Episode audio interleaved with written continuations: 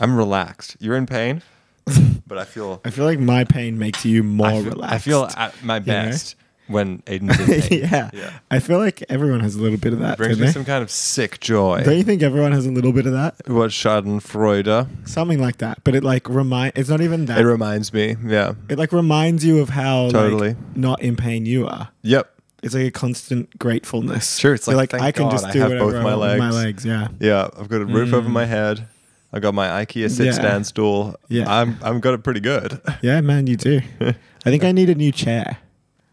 Go and sit on the chair. I don't think I Go can. and sit on the chair now. I want your take. I would, but it's too hard to get up and down right now. Oh, Like, baby. it's just not worth it to sit on a chair. Right, well, I'll get. I'll push you onto it on your way out, and you'll be like, "Wow, How pretty was that dinner?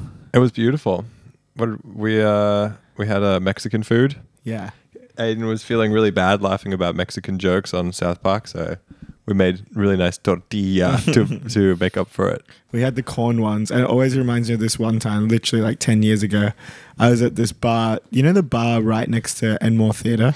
Yeah, garden Gar- lounge or something. Yeah, Yeah, some shit like that, and whatever it was called, like 10 years ago. yeah. And I went there like Secret bef- garden. before or after a gig or something.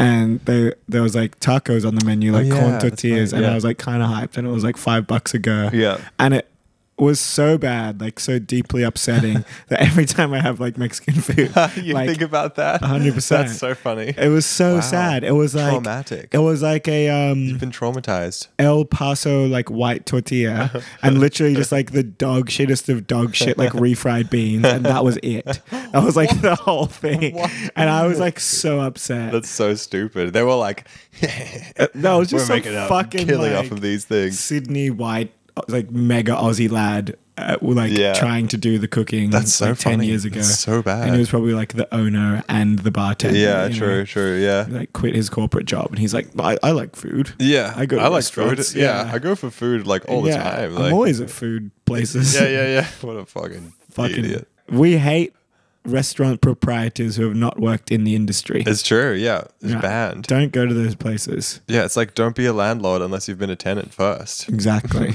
Don't be a boss unless you've been stepped on by a It's boss. true. Yeah. Right? Don't be a pilot unless you've been a passenger. Exactly. Yeah. Yeah. Do you feel like a pilot or a passenger right now?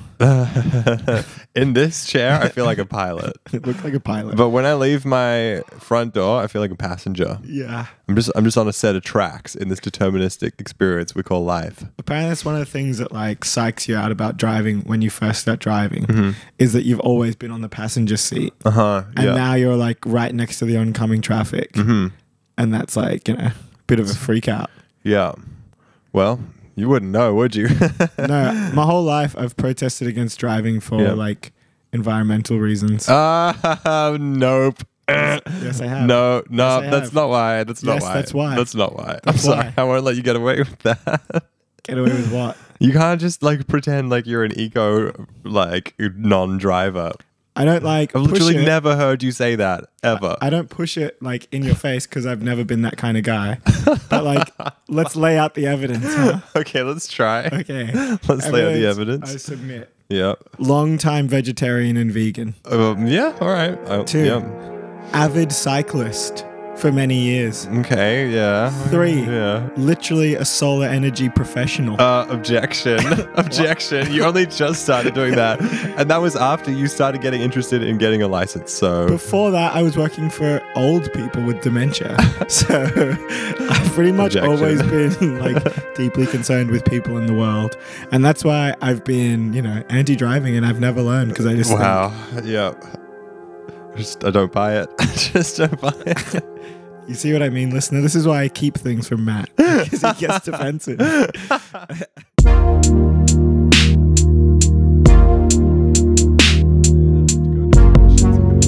Yeah, sofa's in now, and now we're really podcasting And you haven't, luxury style. you know, to your credit, you have not gotten up off that couch the whole time I've been here. no, sorry. Completely. And now I understand. You're so attached. Yeah, it's it's like I really I really won this sofa now. You know, like Doesn't- I really earned it. Doesn't it make you scared, like what that guy might have done with this couch? now that you like know him. in the past. Yeah. So it does smell very vaguely of his like crappy cologne and and of his like I imagine I didn't meet, but like his like really ugly and bratty dog. You're gonna talk about his, his girlfriend. his spouse. I was like, no. I, I was did. I did hear my someone sniffling was- inside, and I was like, "Oh God, like, don't go there, bro. don't go there." I wasn't going to go there. I saw you started shaking your head, but you thought it was funny. So, All right. Enough fucking catching up. All right. We'll do that on our own time. Yeah. Fair enough. Talk about what we came here to talk about. All right. Let's do it.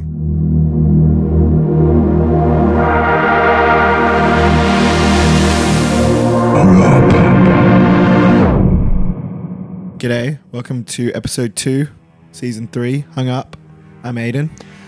I'm Matthew. Oh, yeah, you're trying that on, aren't you? Uh, trying what on? Excuse me. Matthew. That's me. Uh, this week we're talking about video games and art, and maybe someone else. Yeah. Uh, we would we've been talking a lot about video games. We actually taped uh, a demo episode to try and work out what we want to say, and uh, I think we realized that like video games and the art world have a big long border. Um, so they share some things. Some things hop over the border, but some things seem never to hop over the border. And obviously, there's other like it's very closely related in terms of like narrative to movies and books, and then it's got its own special thing, which is the agency thing, which is like the big difference, I guess that you could say it has. Our main measure on Hung Up of like art, I would say that we keep coming back to is whether something moves us, and it's just like a really neat, like simple, like Occam's razor type thing of saying, you know, is it good or not? You know, uh, talking about an artwork. yeah, totally. I think like if we haven't seen each other in a while, that'll often be like the nature of our chat. Like hmm. that's like just where it will pick up hmm. from. Like, oh, I saw this movie, I read this book, hmm, I fucking walked past this leaf, Yes. or you know, I, dro- I dropped Yeah. off this package at work, and basically the like subtext is like, and this is why it moved me, kind of thing. You know. exactly. And I think the cool thing about that is that language is kind of usually reserved for more like serious art forms, hmm. you know, especially that. Like, I, we wouldn't go so far as to literally say this moved me, but mm-hmm. it's kind of nice to dignify hmm. video games in that way. Um, because it is, it's funny. It's an industry I think that we're like, we know less about. I hmm. mean, all industries, all artistic industries, even us, can be a bit like, um, you know, is it opaque? Like, Yeah. the true workings of like theater, fuck knows. Like, Yeah. you know, the Yeah. dynamics there. The game that I just have been talking to you on and on and on about is Fallout. hmm Like our whole relationship. True. You made me play it, and I liked it. play Yeah, I thought it was it's cool. And I told you how when I was like 15, I went away on holiday, and I just like kept reading about it. Like I just got the game, Hmm. Fallout Three, and you know left it at home. And then I was like away for two weeks, and I just couldn't help myself. I was like running down to the business cafe in the crappy like three star hotel, and like googling like whatever the fuck like was around in 2009, like IGN Fallout lore. And I wasn't even that much of a nerd, which like kind of caught me by surprise. Like I've never been super into like fantasy or you know I was by, by far like not the nerdiest kid in my school. I don't know where it came from. Something just grabbed me about it. Um, but yeah, I think the one you know I've had a bunch of moments with that game over the years. Like I kind of come in and out every couple of years. But I remember like I played it. Uh, you know, maybe last year, like I played Fallout Four, which is interesting, which is a much more um, like action oriented, shooter oriented. The funny thing about like Fallout 3 is that it's and like new, the, there's like three games in the last couple of years. There's like Fallout 3, Fallout New Vegas, and then Fallout 4. Mm-hmm. And Fallout 3 and New Vegas are like very much in the old style. They're like Right. the graphics are pretty janky. Oh, yeah, the yeah. mechanics are cooked. Mm-hmm. It's very like D and D RPG mm-hmm. vibes. Like it's all about like the fucking numbers that you've created for Oh, your yeah. computer, like it, for your character. Yeah, yeah, yeah, yeah. Exactly. It's all about Yeah. like percentages and Yeah. it's not really about your like COD fast twitch like Oh, yeah. skills. Yeah. Whereas four is much more like that. It's like more about like fighting monsters Mm-hmm. and and being like you know playing a shooter. So I think yeah, the the moments that were really the most beautiful were in those older games, like particularly New Vegas. Yeah. And something about it being kind of ugly, Yeah. like it would make kids like they would be grossed out by it now. Yeah. I think. Yeah. Maybe. Yeah, it's it's like it's a tough um, thing to like if you have like a favorite game from your childhood and you like try and show it to your friend that they ne- and they never played it. It's like that's the big hurdle. You know, you know it's a really good game if just they could get past that, but they're like it looks so ugly. Like, well, how could I? Some games kind of have this style that is a bit more lenient in terms of like, you know, even with a crappy computer, it still looks kind of nice. Yeah, so I thought it would be sick just to like start the episode with like, you know, some big moments we had with Hmm. video games, some big like aesthetic, or, like you know, moments of profundity. Yeah. yeah. So I was thinking about um, what has uh, moved me playing video games. And I realized that even in the most, like, in some of those, like, really famous narrative games, like, I don't know, like Zelda or, I don't know, games where you play a character through a story and there's a progression and an arc and there's like a whole, you know, there's like a whole writing team. Those never really got me. Like we've we were saying in our sort of research private Patreon subscriber only episode that um none of these fucking writers have a fucking clue. Like it's just they all tend to suck. Even and maybe even especially on those big budget games where it's like hyper realistic or whatever. They spent millions of dollars on the engine and then the writing sucks. But anyway, all this is to say that when I was addicted to World of Warcraft as a teenager, I definitely, definitely had some like, like really like real feeling social moments with strangers over that. Um, I had this like, um, I had I joined a guild in that game when I was like 16 or 17 What's a guild? It's like a it's like a group of players online who were like we were all like sharing economic resources in the game and then like helping each other with things and then doing battles that were like you couldn't do on your own um, and i like became socially close to these people through that like chat box and then eventually through like um, uh, like audio, you know, microphone and, and like headphone chats. And yeah, it was like there was a family of people in this in this game. Like, uh, so I, I mean, like there were four or five people in the guild who were related to each other, and they were all playing in the same household. and I like grew to knew them like that because they were a unit. They sort of dominated the kind of feeling of the chat. You know, it was kind of like their house, and we were in it. And like I remember seeing pictures of the house somewhere. I think there was like a website. You know, uh, like attendant to the guild, and uh, yeah, I remember seeing like pictures of like the dad playing it on a projector in the living room, and then like the daughter playing in her room, and then like mom playing. You know, like the whole family was playing it. It was amazing. Wow, that's wild. Um, and I just felt this like strange, like that feeling of being at like a friend's parents' house where you don't really get the customs or you don't really fit in some somehow. And it was such an amazing, like real social like friction in this game that's designed to be like playing the pokies like addictive as fuck. So it was kind of this cool thing where I, I had my own guy, my own like n- you know narrative um, through the game, but then like through this kind of like emergent um, social thing, I had like you know this strange social experience with people. And then anyway, I, I think that w- seeing the inside of their house was one of the things that got me less interested in it, and I ended up you know playing more music and doing other stuff. But I was definitely hooked in that game for a while, and I had tons of those like strange social online interactions. You know. Yeah, cool, man. That's awesome. It, it is really interesting and like, you know, rich part of like, especially online video game culture.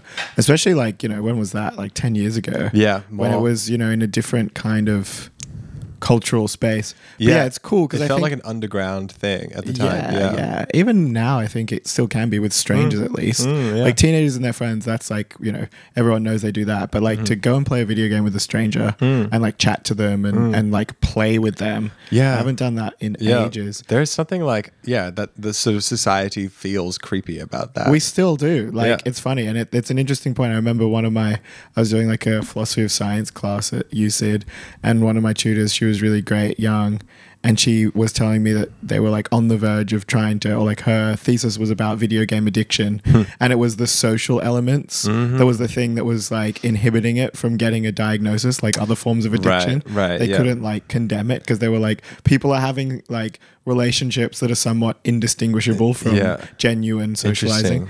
But you're right to say that we still find it creepy. It's like, Yeah. even in like, you know, hyper internet art world scenes where like part of us is wanting to like yeah yeah yeah yeah, like online relationships they're exactly the same as real relationships hmm. but like we can't we're still yeah it's almost feels a little bit like baroque hmm. how scary we can find them and how like cringy we can find them Yeah. until they spill out into the real world Yeah, that that's it's it's I, I like that word baroque to to use it. It is like they're so like complex and there's these whole like every single one of those big, you know, budget games, especially if it's like an online game that is by necess like by profit necessity forced to be incredibly complex. Like you develop this this user base of people who are experts and you know students and apprentices and like uh, it, it creates this whole like library of knowledge that that they either have to build up or rely on like a website you know to or make their own website or whatever like a wiki um, to do. And it yeah something about that sort of deep like arcane knowledge gives it that sort of um, it gives that kind of like occult feeling. Like what are they what are those guys doing in the woods kind of feeling like which i think is like kind of a cool tension to have around it you know? I don't know. It sort of makes it a bit more tricky and, and juicy to me. Yeah, it's it's really interesting because like yeah, we were talking about yeah, video games can't be. Unfortunately, like the constraints make it seem that the stories can never be that good. You mm. know, story's not the focus; it's it's gameplay. Mm. Um, but when you take something online, like I'm thinking now about like you know, Red Dead Redemption Two was this mm. you know big landmark single player game that was the most beautiful and immersive world. Blah blah blah, and it also has an online component Mm-hmm. you know and in the online component you just basically like theoretically you could like roam around and like make these beautiful stories mm-hmm. without the uh limitation of like the riders. Mm-hmm. Theoretically you could do something that's closer to like you know l- being a cowboy with millions of other cowboys but everyone just like shoots and pillages each other and turns it into like a 13 year old clusterfuck that's so funny and it's the same like that's rockstar and that's the same with like gta which Yeah. is like you know the game of our Yeah. lifetime True, you know like gta 5 has been on like some stupid amount of platforms Yeah, like it really is three console yeah. three generations Yeah. but i remember playing like you know being about maybe 14 15 playing gta and i was in like free roam this is online Mm-hmm. And my like bent at that time as a video gamer was always to be like a baddie and was to always like cause chaos like i would just like want to like screen cheat and like just be annoying like i'd Yeah. always be the guy that's like hey bro like don't blow up my thing and i would blow it up and everyone would be like Yeah. why are you blowing up my thing Yeah.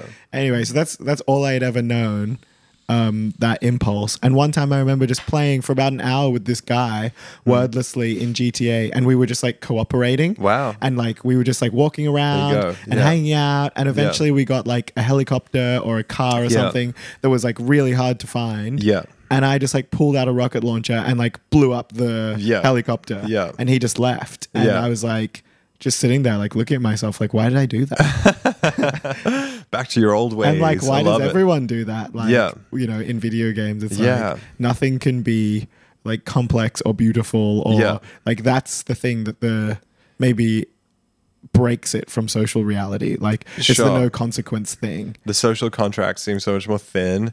I mean, that's like that was one of the things about like yeah, online anonymity that everyone's like pissed about. They're like everyone gets racist when you take away the like need to identify themselves.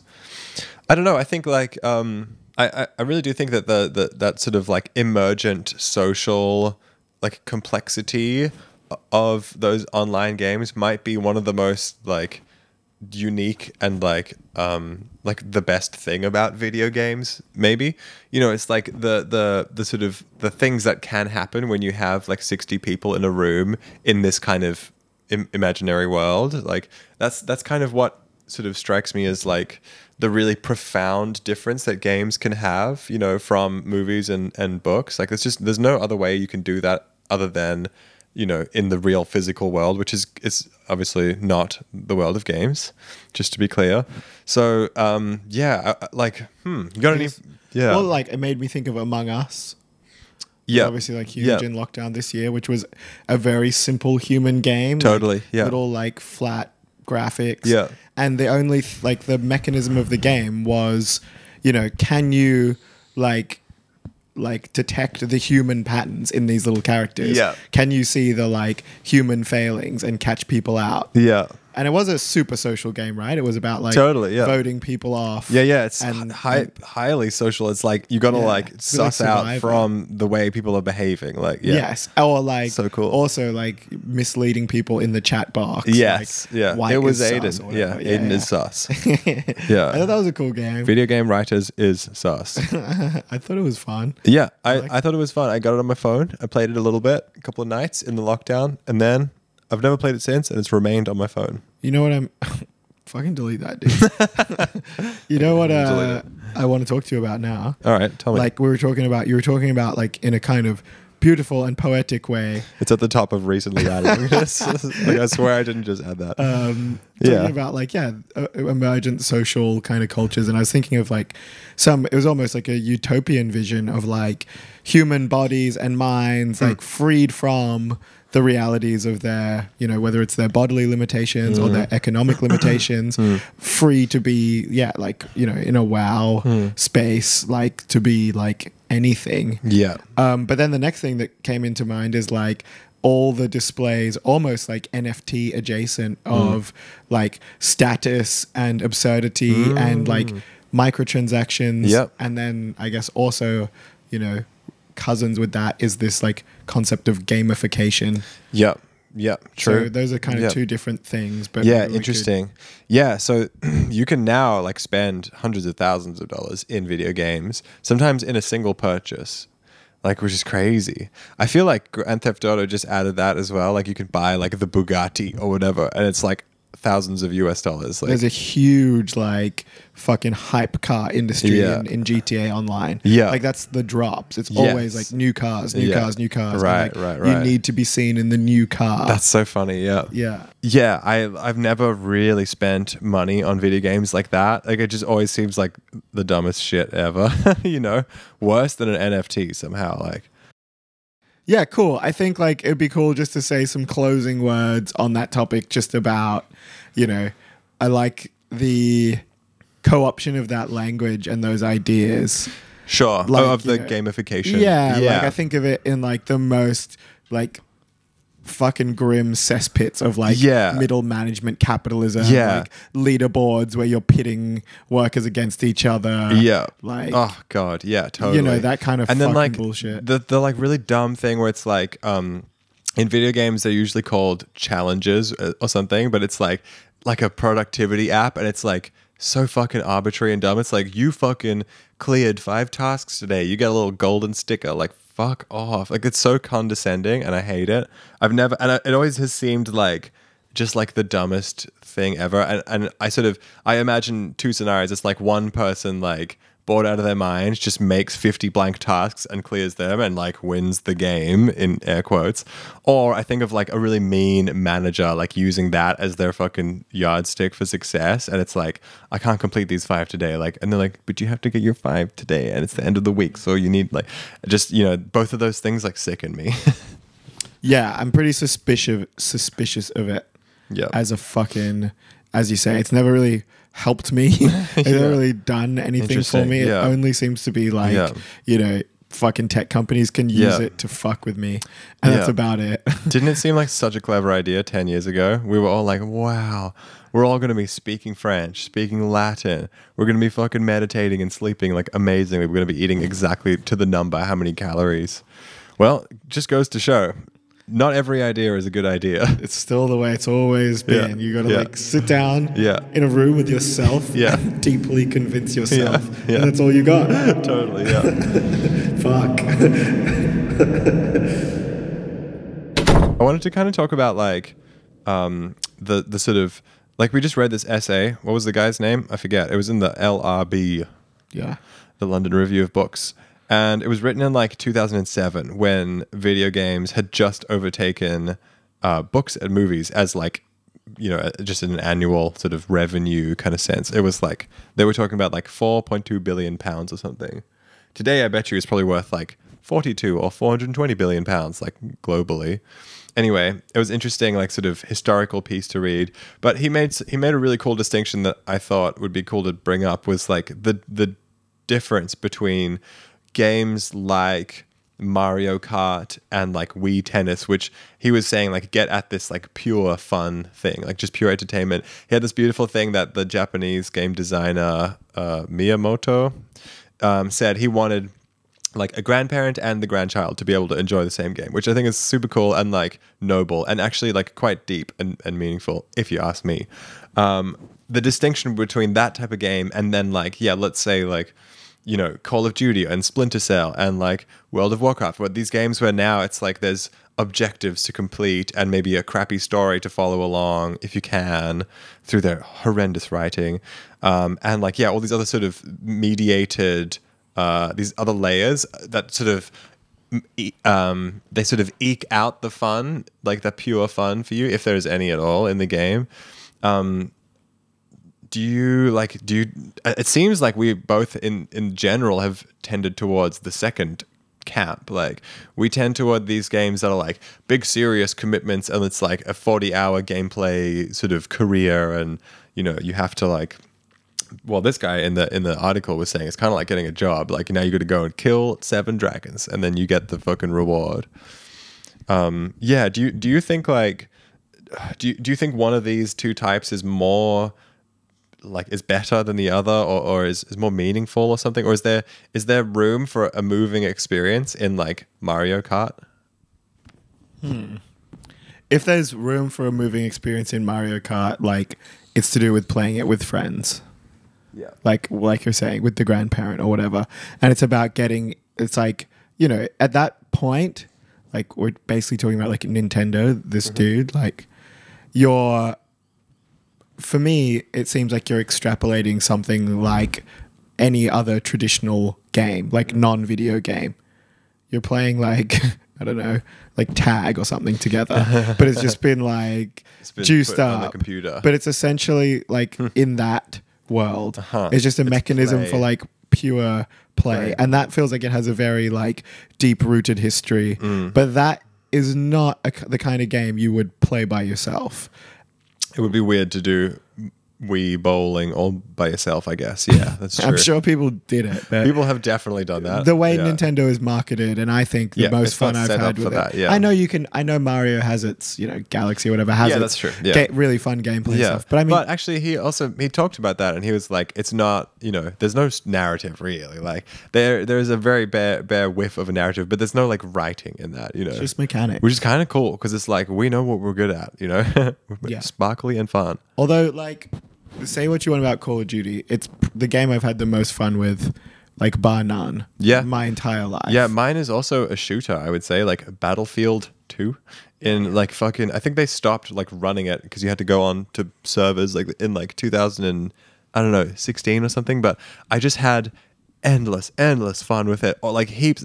That thing that I was saying about emergent social things. It's like it's happening. It's happening like seven times a, match, you know, and you could have dozens of matches in an evening, and just so much like pure fun, no fucking narrative, like boring, but just pure, pure fun. There was this huge, big, like, um, player base of people with like, you know, the normal bell curve of skill level. So it was, there was always someone to pick on, and there was always someone to pick on you, and it was just like fucking fantastic fun. It was great. It's a really good point, and I think Call of Duty is kind of you know unique in the sense, or like any of those like big shooters like Battlefield was, especially I think Call of Duty like four and uh, you know around that time it really was like had never quite reached that. level of I don't know like complexity before and fun. Yeah. it was like all the mechanics. Yeah. like that game was just. It was a real shift, right, in Yeah. terms of like what they had been able to provide to players totally. Yeah. in terms of but yeah i've never been able to like lose myself for you know hours and hours and hours like i could in those games. Complete immersion even like today with like the latest one like you know that goes back to those mechanics. But yeah it's really funny what you bring up about like the emergent social mechanic of like a round like even just in in one round. So you've got like 10 minutes say it's like death match and your goal is to like kill the other guy as much as possible. But uh, the the call of duty especially I, I think battlefield's a bit slower pace and a bit bigger maps but call of duty is usually quite small. So there's these almost like semi or subconscious movement patterns that you're making as you like continue to move around the map. And you can almost like say you kill someone and you keep like the thing that I love the most about those games is like keeping this like pace going Yeah, as I like yeah. go deeper into like the enemy zone and all these parts of my brain it's like I can feel them are like okay you know that person was killed you know 30 seconds ago they're probably like have Just reappeared re- here and yeah. they're probably coming on here like True, there's a sense of uh, continual like perpetual motion and you can almost sense and then you kill the guy or whatever and then you see their like gamer name and you're like you know you've just like gotten into this dynamic like fuck that guy killed me four times or he you can see him fucking can have running back rivalries and nemesis. Yeah, Exactly. You see him like sprinting back into the room that he thinks you'll be in, but you're creating these like little mini battles. Yeah, little micro within- narratives Yeah. constantly developing and disappearing. It's so true.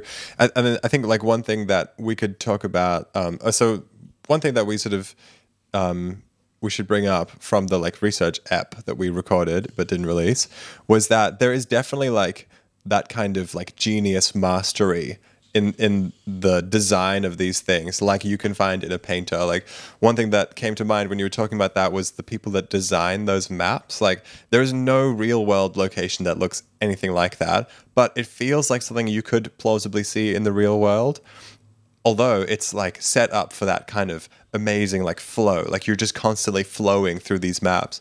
In a real world situation there's just tons of dead ends. Like it would be really boring to do that i think. It, maybe it'd be interesting for one round but it, it, the novelty would wear off and there would be all sorts of annoying like bits where you can hide where no one can see you kind of thing you know. I think i think that like is just one example of that kind of like mastery thing. Imagine what those guys spent in terms of time and money on like making sure the map because that's like the whole meat of it really is the maps Yeah, especially shooter those games. games. Like Yeah.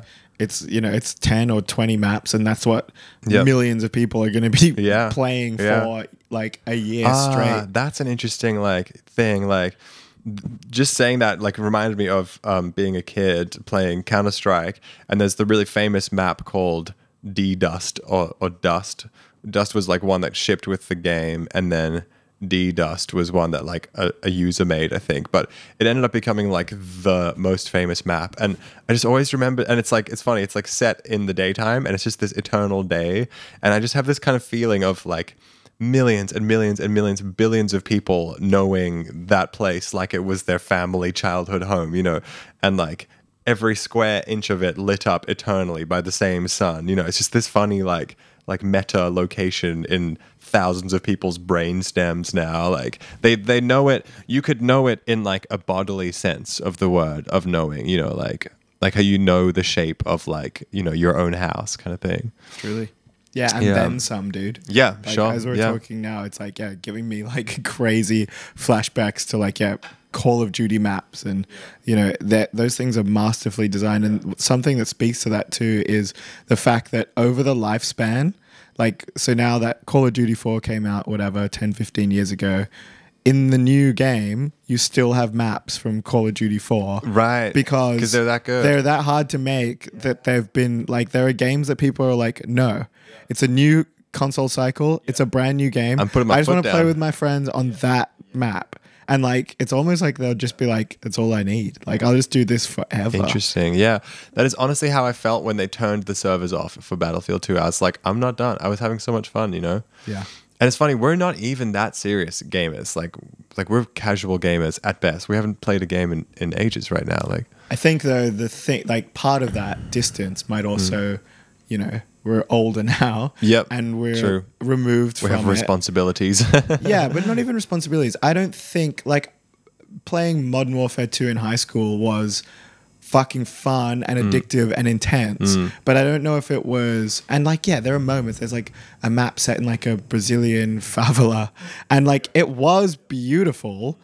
But I don't know if I would have known that. Mm-hmm. Like I don't know if I would have was aware of being moved. I might have just been like fucking Xbox 360 Yeah, yeah. booting noise. Yeah, yeah, yeah. Fucking lock me in and let me forget Yeah, about my day. Whereas I wonder where, like, having some distance, and like, I've got this game at home. Yeah. You know, and I haven't booted it in three months. Whereas, you know, if I was 16, there's no way. Yeah, So would've been on it's it all the almost, time, it's like, yeah, I, I wonder whether, like, with a bit of distance, you can find, you know, it's more easier to mine the aesthetics and the you know, with a bit of reminiscing and nostalgia, because there is a lot of ugliness, I think, with video games too that can't be ignored. You know, in a way that like it can make you feel like shit. You can fuck up your day. Like you can become addicted to it. Like it is escapist as fuck. And there is a reason that we do feel culturally a bit dismissive of like the value of hardcore video gamers because there is no denying that part of the culture like yeah cool we can talk about like wow and and card and socializing and beauty but there is also a lot of you know I don't know, just like man childish sadness in video Yeah, games totally, too. yeah. You know. For sure. Yeah, there's a lot of like that feeling that rightly gives us the, the heebie jeebies, that like creepy, sickly social thing that like there's something up, you know? There are sensitive people, beautiful, sensitive people in this world who, in their spare time, murder 14 year olds on the internet. I have actually always like on- once I got out of my like I'm a snob and I only like artisan cheeses. I only like Matisse and, and real French champagne. Matisse. yeah, yeah, pretty much. Once I got out of that phase, I've taken a lot of pride into, it, you know, as I think everyone should. And Mm. I hope that we're not losing that. Like the fucking, you know, it's an old, it's probably, when was that shit around? Like early 90s. Like give What, yourself video the- games? No, like the high low shit. Yeah. You know? Yeah, totally. Yeah. Give it to you. Give it to yourself, man. Yeah, it's You're like- allowed. Yeah, you're allowed. Yeah. I mean, just the world today, even from 10 years ago when that guy wrote his article, I was I was saying to you before we started taping, it's like there are some some stuff that some things that make sense, but like everything's just so mixed up now, folks. It's all mixed up and strange, and just none of that stuff seems to be as like, you know, like it doesn't seem to be such a defining feature of anyone anymore, like whether they like a certain thing or, or do a certain thing. Do you not think? I mean, I don't know. I, I don't really. it does. There are people who are like serious artists who are also like on World of Warcraft, you know, and like who gives a fuck, like whatever. I I want you to be right, but I still do think that the shit this guy was saying, we'll link the article. He was like, hmm. he he was saying it's it's super culturally segregated. Like hmm. people don't fucking give a shit about video games, and hmm. people who play video games don't go to the theater. They don't read newspapers. They He said. yeah, they don't read newspapers. I thought they that was don't funny. go to no the one reads newspapers anymore today. gallery. That's true. people read a shitload of news? A shitload, probably more than ever. more than they play games. Probably. Yeah, I reckon. Well, actually, no. I reckon on at, on a whole, video games take up more like just total hours spent than Yeah, probably more hours. Yeah. But the thing is, you've got like the teenagers reading news Mm. and like every generation up. Whereas, like, you know, not that many people over like what, 45 play video games. True. I mean, there are 45 year olds today who were like, like already adults when gaming was like maturing, you know? That's true. So, I don't know. I'm not super tapped in. I'm just going based on you know what I see, and I and I do think like there's a comment on that article where he's like, a lot of people won't know what's happening in video games, like around you. Yeah. He talks about Bioshock. Yeah. You know this important game, and he goes, Yeah. you know, it's doing all of this and that and this, and that's a game that's like critically acclaimed, and Yeah. gamers love it. And he's like, none of my friends know what it is. Mm-hmm. And to be honest, like, how many people do you know that know what Bioshock is? I do know a lot of people that know what that is, but I have a weird friend group. Like, They know what Bioshock is. yeah, for sure. Who knows what Bioshock is? Like, you want to just name drop? Like, Griffin knows what it is. Oh, really? Glenn knows what it is. They- Ella probably doesn't know Glenn what it is. Glenn knows what Bioshock is. Yeah, for sure. Does Glenn play video games? He has played video games. He's borrowing Angel's Switch right now, actually. Just, we're keeping you up to date on the. I don't level- know, like the whatever. Like, comings I- goings okay, of- what if you went like one Cities. generation up, like a little bit older? Yeah, okay. Like Nat probably would know, and then like, uh yeah, that generation Like getting a little bit shakier. Yeah. Yeah. Look, I, Aiden's, Bioshock's Aiden's hard. saying it's subcultural. It's like almost countercultural, and it's creepy, and like there is definitely a perception that gamers are nerds and nerds are bad, right? Like. That's, okay, I almost want to go like full James Baldwin quote. Okay, where he's on like, yeah. you know, something's fucked up in your society when it's not producing poets. Yeah. something even worse is happening when it's not listening to the report that only poets can give. Mm-hmm. Sub in like any artist you want. Is our like culture listening to the report that like only video games can give? Ah, Because they have like a unique thing, which is this agency. Yeah. But I still feel that they're not given. It's not the Yeah. kind of thing you put on the same category as. Yeah. You know, it would be a bit unusual if you sat down, party or whatever, or just for some drinks, and you're like, I, I watched this amazing movie. Everyone would Mm. kind of listen and expect that. But if you were like, I played this video game and it Mm-hmm. Yeah. did this and that and this, and I had this moment, that would still be a little bit weird, which Look, feels I think- old fashioned. I think until there are some really genuinely good writers in those fucking dev teams, like I just don't see how people can come to a, a party with that fucking sentence loaded up in their brain. People are moved by like the Marvel Cinematic Universe, and that's, not- fine. that's that doesn't count. That's of course, it counts. well, I mean, You're it, like it counts as art or whatever, like, and it counts as a moving experience for sure. But like, but like everyone knows that like that's not you know like the cool movie that they have to know Black Panther. I mean, that's that's a cool exception to it, yeah. But what I'm saying is that I, I don't think video games is yet able to express what only video games can tell. I don't think at that's its, true. At its best, you know, like I, know. I think there's so much more room for like that amaze that amazing, immersive, moving experience of some type of agency. You know, But it can't depend on the writing. Like, I will. Let's circle back to like my moving video game story, and I don't Mm-hmm. have all the details, but like, this is game Fallout. Mm-hmm. It's a like you know nuclear war dystopia post-apocalyptic thing. Hmm. So they've got these like old-fashioned terminals Mm-hmm. as their computers, like you know, sexy green hacker text on like black background.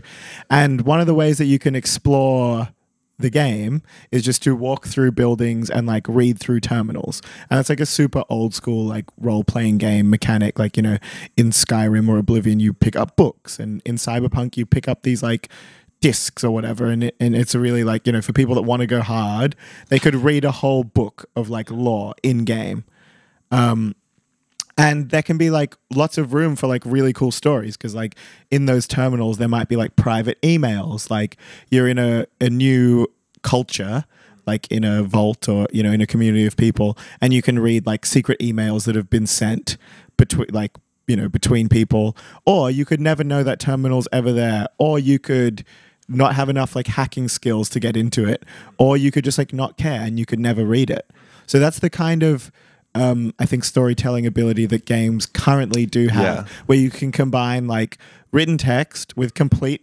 agency. Like you don't have to read it if you don't want to. You could go hard. And I remember there was one moment where I had like gone into this place, explored, read through all of the terminals, and it was basically about the story of this like crazy CEO, like like descending into madness.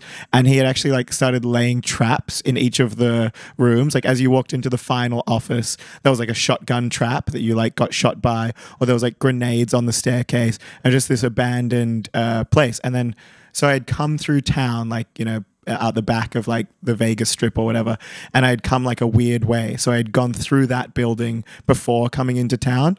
So I'd like learned about this guy and this history and then I got into town. And so like the town experience is where the game designers expected you to go first. So then when I start talking to people everyone's talking like, "Hey, don't go over to that tower. This big crazy Jack lived there." And I was like, "Oh fuck, cool!" Like I kind of like through my own agency and ex- exploration, like almost subverted the gra- the game. And the developers knew that was something that you could do as well because they didn't limit you. Yeah. So I don't think like I think if we talk about agency as the defining factor of a video game, and then we're saying, oh no, it's the writing and the characters that has to like be the thing. That just feels like we're doing the like let's emulate movies or novels. I'm like, no, let's create the space that the player explores and it's always going to be gameplay like it's never going to live up to the fucking sopranos or whatever like Yeah. a book level Yeah. of of writing and it just feels like are we going for the right thing by asking for that Yeah, good point. Hmm, good point. I will I will cop to that. Like I I, I, I think I agree with what you're saying.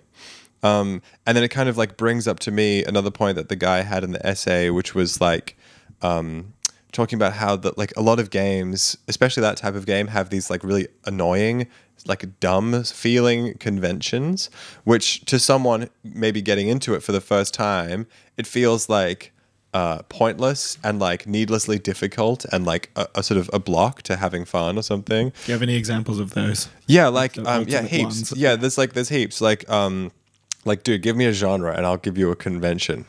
I don't know. What's your like the fantasy ones? Okay, like hit, Oblivion. hit points, and then your hit points recharge, or they don't if it's a hard game. Um, fantasy, um, yeah, fucking picking up books to read the story, like that's a total convention. Fucking having stamina. statistics, like you have a number out of a hundred, or or just an uncapped number, like there, it's full of conventions. And then and then just the aesthetic is quite conventional too. It's like the medieval times, but there's magic and dragons, like and scary monsters. Yeah, you know, right. um, so all these things that we've it's Yeah. just part of the, Yeah. the the genre, like deeply baked in. Yeah, and it's like um, so he quoted he quoted someone who was talking about cinema um, conventions, and and that guy was saying like uh, they seem like totally arbitrary if you think about it, and like I, I fucking agree, like. Like th- there's definitely some, at least with cinema, there's some kind of like psychological basis that some of them are formed on, like that famous effect where it's like if you show a person's face and then cut right to something happening, it seems like they're reacting to that, even if in reality, there's the famous like little film sequence where it's like the same person's face and then it cuts to all these different types of scenes, like a tragedy and then a funny thing, and like your brain sort of imbues his expression with, you know, whatever. So that kind of thing like is in video games too, but there's also a lot of these conventions that just seem like like a block to that kind of revelatory moving experience I'm proposing could be coming from video games. Hmm. It's a good point. It would be interesting to see a game that gets like, you know, Call of Duty money, but it's just like totally unconventional. I want to Sure. design the perfect video game like that. I don't actually want to do this, but I want to like theoretically do it now. I'm saying like it's it's got like an interesting narrative that was like that has unexpected twists and turns because that's fun, you know. Um, it has characters who are kind of believable but also strange, and the, there are no conventions. Like you don't respawn. You know, there's no like fucking like bad guy. you don't to- respawn, there's yeah, you don't respawn or something. so you don't die. yeah, you don't die, or like it's really hard for you to die, or something. You know, like like there's Maybe no like fucking big bad Minecraft guy. had shit like that. Yeah, sure. Like that was a good game actually. That was totally unconventional. Like Mm-hmm. like they definitely. I'm sure there was definitely like builder kind of games. I mean, I played a couple of those when I was a kid, but yeah, that's a good example of a game, and it fucking rocked the world, dude. It was like the game. If it, it was like the casual game. It still has an absurd community. It is huge. It's growing. Have you seen man. that one that's Yeah. like I, I'm sure you know about the shit, but there's like listener, go check this out. There's like Minecraft, like basically like project teams, Hmm. you know, of like in the 100s Mm-hmm. who will create like full scale replicas. So the one I saw was Oh, yeah. like a huge, like a really significant part of the Lord of the Rings, like landscape. That's so Like a whole part of the world. Yeah. And they needed like a fucking team to like God, yeah. delegate work Wow. and QA the fucking There's building blocks. social, emergent social Oh stuff. Oh my god! Talk about giving yourself like gaming as work. Yeah, yeah, This guy's like, second All right, job." honey, like we're gonna get takeaway tonight. I've got like fucking. I promised. I promised I would complete Mordor by 8 a.m. tomorrow morning. I'm gonna stay up all night. Hundred percent. Yeah, it's wild, sure. but there's a lot of for sure. pride there as well, and it's Totally, yeah. It's, it's that I think Yeah. Was quite moving to see. Like hmm. that stuff speaks to like some of the video game adjacent stuff. Yeah. is there something a bit funny about that genre being so popular? Like Which you- genre? uh, the one to many parasocial, like watch Yeah. PewDiePie have mad fun, like playing a video game, and be loud and be stupid, and you all million people sit there quietly and like with your arms folded or like maybe on your side in bed with your laptop and like watch this guy like do the fun thing like something in me feels a little bit suspicious of like why that's so popular i get that it's like comforting does- and shit but- Especially the one that you said where you're like lying on your side with your laptop open in bed. That's like, fuck, what's going on, man? Are you okay? Like, Are we good? that's when you've had a tough day at work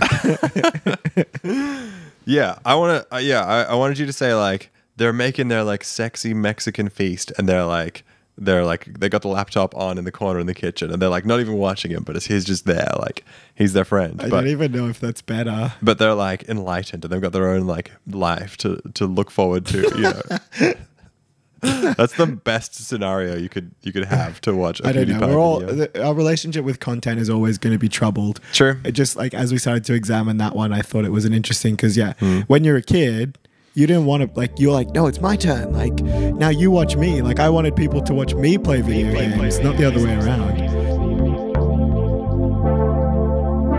Since we were at the post grad show at NAS um, to tape some stuff or to see some stuff, um, we bumped into Billy Robertson, who had a couple of really cool things to say about gaming and ceramics and shrines and pilgrimages. Um, so here's our little quick chat with Billy.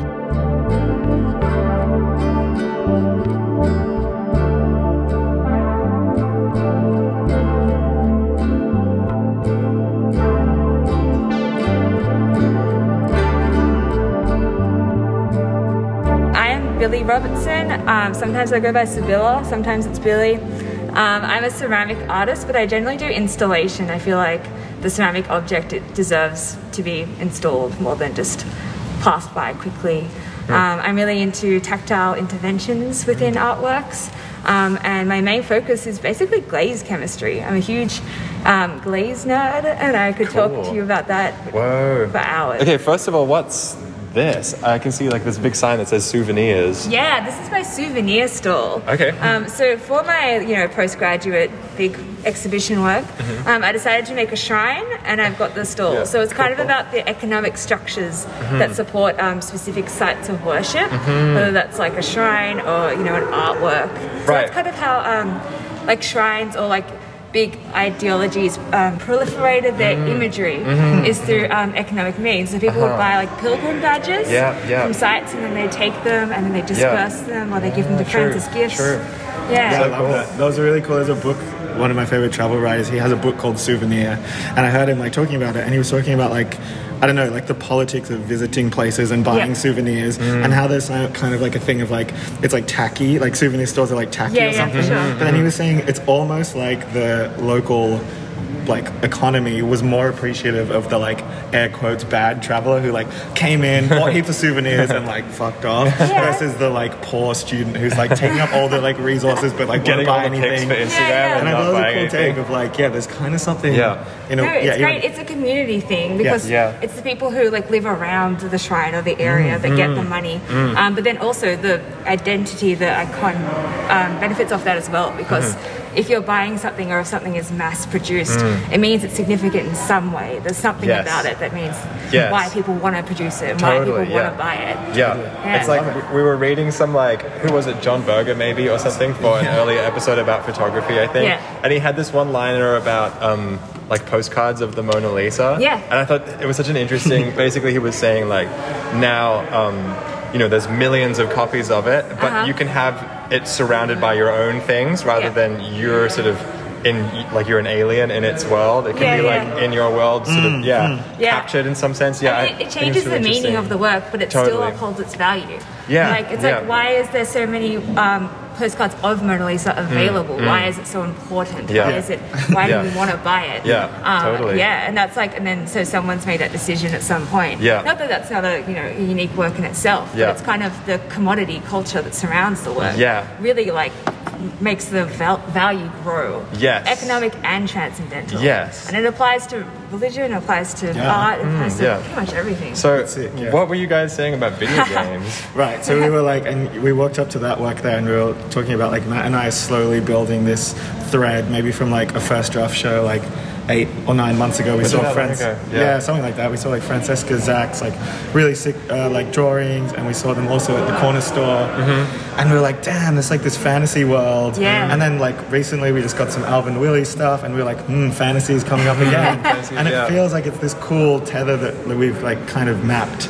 Yeah. You know, we- I don't know how long it's been going on for, but we've Yeah. been kind of noticing it. And we walked up to your work and we were like, hey, like another kind of vibe. Yeah, yeah, But Matt, sure. you were kind of like, this is more of a Zelda thing. And yeah, that's yeah, kind yeah, of where no, we were Zelda, up to. I love Zelda. Really? Yeah, like huge influence. Um, actually, before I came, before I came to NAS, I was studying um, video game concept art. Mm-hmm. No way. Um, so I was re- I'm really into world building, and that's Yeah, why I kind of cool. want to do installation and im- yeah. immersive. Yeah, I love the like. things, Yeah, you've yeah. like you've really got the beautiful like the lighting on each shelf. Yeah, of yeah, the, thank you. of It's very shop. tacky. Yeah, so good. Yeah. well, I don't know. Yeah, it's It's it's, kinda- tacky pro. It's like it looks like cabaret almost. yeah, like yeah, that for kind sure. of level of production. Yeah, it's a, it's a spectacle of itself. Yeah. Yeah, yeah. Um, but no, oh, I love video games. No, I try to like bring in the interactive aspect of video games in my Mm-hmm. artwork because it's like you've got this digital world, and how does a person put themselves inside of it? And so you have the controller, and you have like Yeah. Mm-hmm. Yeah. the vision and everything, and the way the way you move through a world, and you have little icons that are flashing, little Mm-hmm. Yeah. points of value that direct you through a certain pathway and stuff like that. Mm-hmm. That's really interesting, but you can't really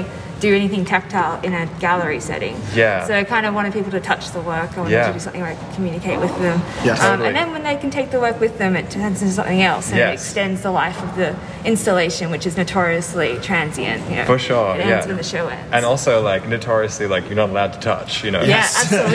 Yeah, yeah. It's so Yeah. taboo. Yeah. Yeah, and Yeah. it's like, it's, or it's even sometimes like parts of the artwork that the artist had intended you, for example, to be able to walk past or walk Yeah. over. People are like, I, I don't want to do that. Yeah, Yeah, that's yeah, another thing. absolutely. Yeah. Yeah. No, it's, it's I'm really glad they let me do it. Yeah, Yeah. that's. That's really cool, dope. yeah. I love this really too. cool, this yeah. like the Yeah, the yeah. old The school, the Yeah, like yeah. Non-cool like payment system. It's Yeah, got yeah. like gallery. Yeah, what is like that? The label It's label F-pass. made. Oh, the, it's a brother label maker or whatever. Yeah. Yeah, yeah, yeah, yeah. It's like totally. yeah, totally that So like cool. bringing that commerce into the space. Yeah. I like it. Yeah, totally. Totally. Yeah, so so something cool. that's done behind the scenes is like Yeah. right up in there, and Yeah. yeah, I guess it like in a really like schlocky way, it makes you realize that art and capitalism is just interconnected. And Yeah.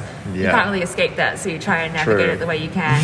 True, Um, and yeah. I've just done it by doing it really out in the open. Yeah, no, I love that. I've never seen this before. It's Cool. sick. Yeah. yeah, I wish I was more more video game centered. I'd love Okay. to do some kind of putting my work into like the digital world and like navigating it that way. Mm-hmm. Yeah, yeah. Um, especially with like pathways, how you how someone is supposed to walk around the Yeah, work uh-huh, is really uh-huh. interesting. How Yeah. they do that in an open world game is really Yeah, interesting. right. Interesting. I can tell you've thought a lot about it. Oh, I okay, I've got to get a all time. postcard before I go. Yeah, yeah. These are so good. Thank you. Cool. Thanks Yeah, very thanks much. so much, it was lovely to meet you, Billy. you too. Okay, good see you later.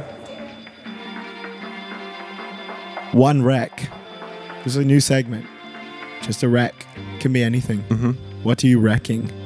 Um, I was just shown this album called Steve McQueen by a band called Prefab Sprout. I went over to my mate Griffin's house, and three young lads were all sitting around the table, just nodding and singing the whole thing. I was like, okay, fine, I will, I will check out this recommendation.